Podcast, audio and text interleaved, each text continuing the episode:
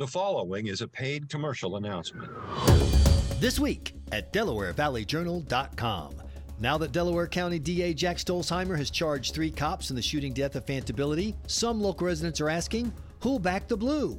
And with Joe Biden's poll numbers plunging, the D C G O P is targeting local Congresswoman Chrissy Houlihan. Meet the three Republicans who want to take her on. It's all at Delaware Valley Journal dot com. It's real news because it's about real life. Delaware Valley Journal dot com.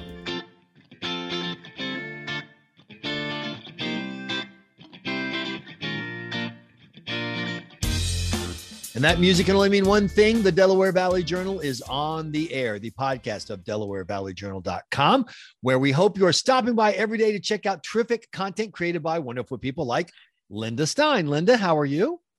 I'm fine, Michael. Thank you. How are you? Well, the good news is there's no news going on at the moment. Nothing to cover, nothing to do. So, but if you do want to keep track of the news, uh, we have a twice a week newsletter. You can sign up at Delaware Valley Journal dot com. There's a little button right there. And of course, we hope you follow us on Twitter, D V underscore journal, and we're on Facebook as well. Right, Linda? Did I cover all that?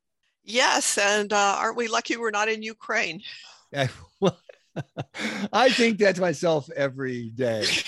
Uh, so, uh, Uh, when people ask what kind of person do we need in the United States Senate, sometimes they think that we've got a room full of one hundred people who need a diagnosis. Well, Doctor Kevin Baumlin is, in fact, a doctor. Doctor Baumlin, can you give the senators the sort of diagnosis that they need? I think so. And uh, thank you for having me. Uh, thank you, Linda and Michael, both. Uh, I've spent thirty years uh, as a physician, as a not just a frontline provider in the emergency department, Um, but also as a leader running emergency departments, both in New York and here in Philadelphia for the last five years, and also starting urgent care centers and understanding the business side of healthcare, but mainly as an advocate for homeless folks, for disenfranchised folks, for people with substance use disorder, and in particular, older adults is my area of focus and interest, and improving their care is something that I want to bring to Washington because it's my expertise, and We, I think quite clearly that our healthcare system needs help, and I'm there to help. But just to be clear, uh, Doctor Baumlin, who's running in the Democratic primary for U S Senate, you are not a psychologist. You cannot diagnose the people in Washington the way many Americans think they need to be diagnosed. Uh, I'm not. I'm not a psychologist or a psychiatrist. I deal with lots of people with psychiatric illnesses. Um, that said, I don't plan on diagnosing anyone when I'm in the Senate. I plan on working with people, um, meeting them, getting to understand them, and uh, working with both sides of the aisle to get things done and not have rhetoric or lack of compromise, but just calm understanding and listening and hearing each other.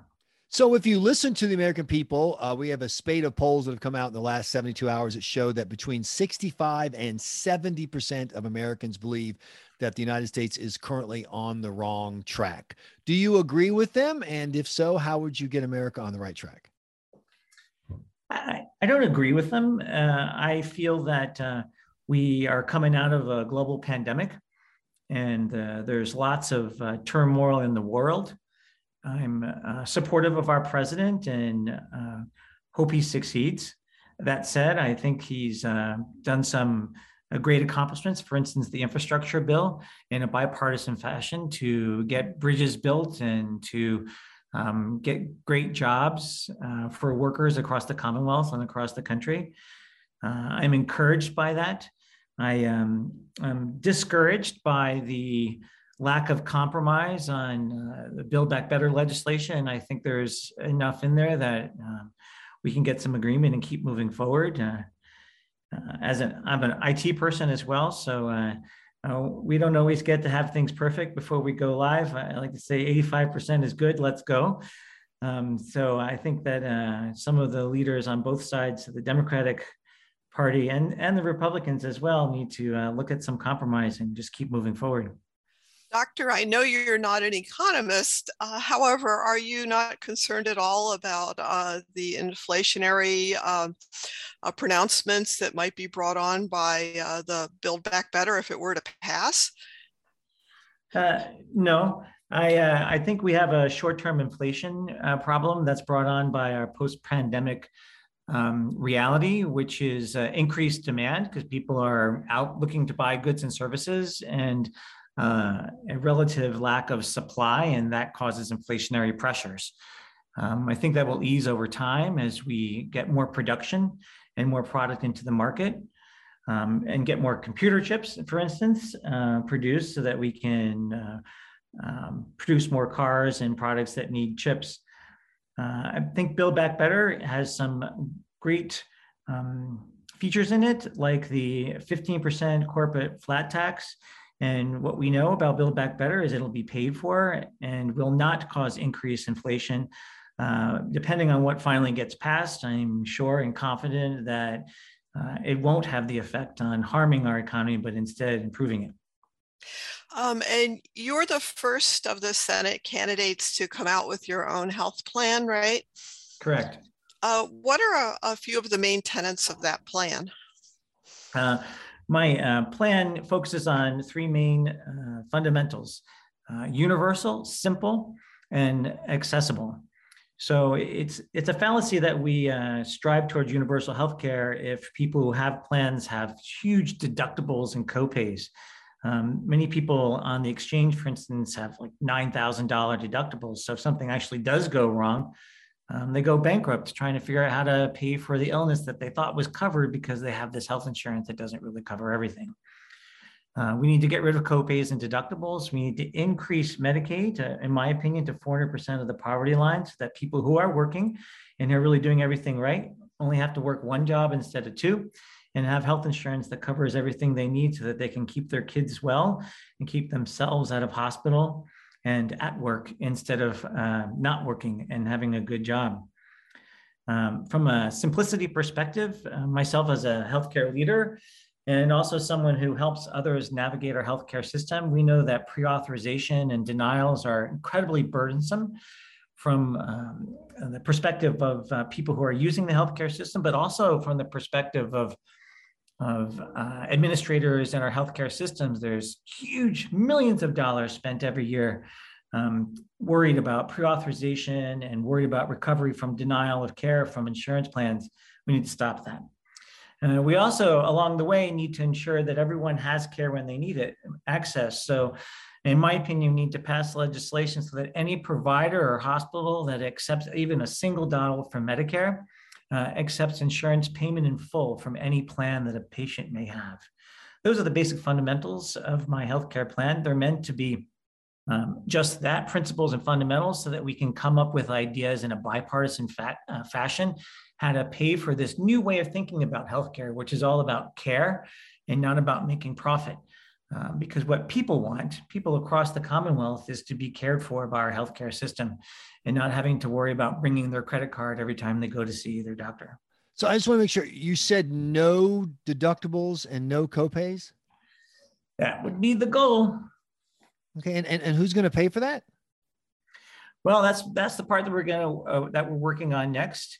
Um, if you take out all the excessive money that's in healthcare and realign how um, payments are paid and completely restructure our fee schedules, for instance, um, the, the excesses that surgical procedures bring into healthcare systems and hospitals, um, and focus on primary care, mental health services, Uh, change the tide of how we look at chargemaster reform and P B M reform, which is our Republican ideas, actually, uh, we can really find a lot of dollars saved. My research and my work throughout my career is how to make uh, better value out of Medicare, and that's by bringing better quality and lower cost.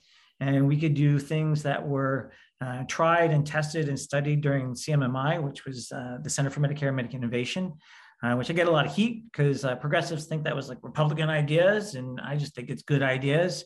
If you can bring down costs of Medicare, we can uh, save billions and billions of dollars and make the system better so that when Medicare, people are qualified for Medicare, hopefully at a younger age, actually, mm-hmm. uh, but we can't have Medicare for all until we fix Medicare and um, make it better for older adults and more inclusive so that not paying supplementals and copays and prescription drug um, benefit charges and pay for dental uh, on top of their Medicare. And also, by the way, home care for at least four hours a day of unskilled workforce um, so that when our older adults, my parents, your parents, uh, need just a little help in the morning, that's covered on Medicare too. Right. So that's a lot more for Medicare to cover. And like you said, the paying for it part uh, needs to be worked out. The topics that most of the Democratic primary candidates are talking about in the Senate race uh, revolve around things like uh, the uh, federal voter election law that's being debated and, and blowing up the filibuster. Would you support ending the tradition of the filibuster? And do you support having uh, federal control of state elections as proposed in H R one and the uh, John Lewis bill? I support ending the uh, filibuster to get voting uh, rights legislation passed, but I also know from my touring throughout the Commonwealth, we've done nine thousand miles, and probably over one hundred meetings by now. What people are really talking about at their kitchen tables is their health and healthcare, and how they're going to get through this pandemic and how they're going to pay their medical bills. Mm-hmm. Uh, they're talking about how they're going to care for their older adults. They're talking about, are their kids getting good education? And they're talking about jobs and where their high-paying jobs went and how can we get them back. I want to remain focused on those three big topics, healthcare, jobs, and education, because I think those are the things and the issues that people are really care about that we can work on together and move the country and the Commonwealth forward. One more question before I throw it back to Linda. You mentioned the things people talk about. Based on the polls, the thing people talk about the most is inflation. You said earlier that you think the Build Back Better bill won't add to that. What is your solution for inflation, or do you just think it's not a significant problem that needs a solution? I, I, I'm, I'm gleefully not um, running my campaign based on polls. I'm running my campaign based on uh, three big issues: healthcare, jobs, and education. Because I think when you get right back down to it, um, jobs with a living wage are important for our economy uh, to build dignity and populations of people across the country, and to give people hope and dignity and respect across the Commonwealth. Yes, we have a temporary inflationary pressures. Um, I think that the um, triggers and the leaders leading our economy and uh, um, are uh, coming out of this pandemic uh, will uh, slow inflation and get our economy roaring again. Uh, I'm confident that will be the case. Uh, and I look forward to the next uh, coming months and the next year to really see some incredible growth in our country. Doctor, uh, you the other day you had called upon uh, Nancy Patton Mills, a Democratic chairwoman for Pennsylvania, to hold uh, debates for the Senate candidates like the Republicans are doing. Uh, have you gotten any answer from her? Well, there's a scheduled debate Friday night with the Democratic Women's Caucus. Um, but we haven't gotten much more back. Uh, it's a shame because I think that um, people talk about getting candidates with life experience into politics. My life experience of thirty years working as a physician on the front lines, also being a businessman, um, also working on issues caring for people from homelessness to gun control to older adult care. Um, my life experience is the qualifications that a senator should have. Uh, I think on the Democratic side, we haven't had a uh, physician leader in over seventy years. Um, my voice is an important voice that needs to be heard and should be heard as we have a dialogue of how to move um, this nation forward. My hope is that there'll be more coming debates so that uh, we don't have a foregone conclusion. I believe quite strongly that we have a seventeenth Amendment for a reason, to let the people decide. I think I have great ideas and thoughts that need to be heard. It can't be heard if it's all about money and power and um, political backroom deals. Uh, debates are one venue that we can do that. It shouldn't just all be about raising big money and doing television ads. We should be able to hear from the candidates, have a dialogue, have a conversation, and um, let the people decide who the candidate for U S Senate should be.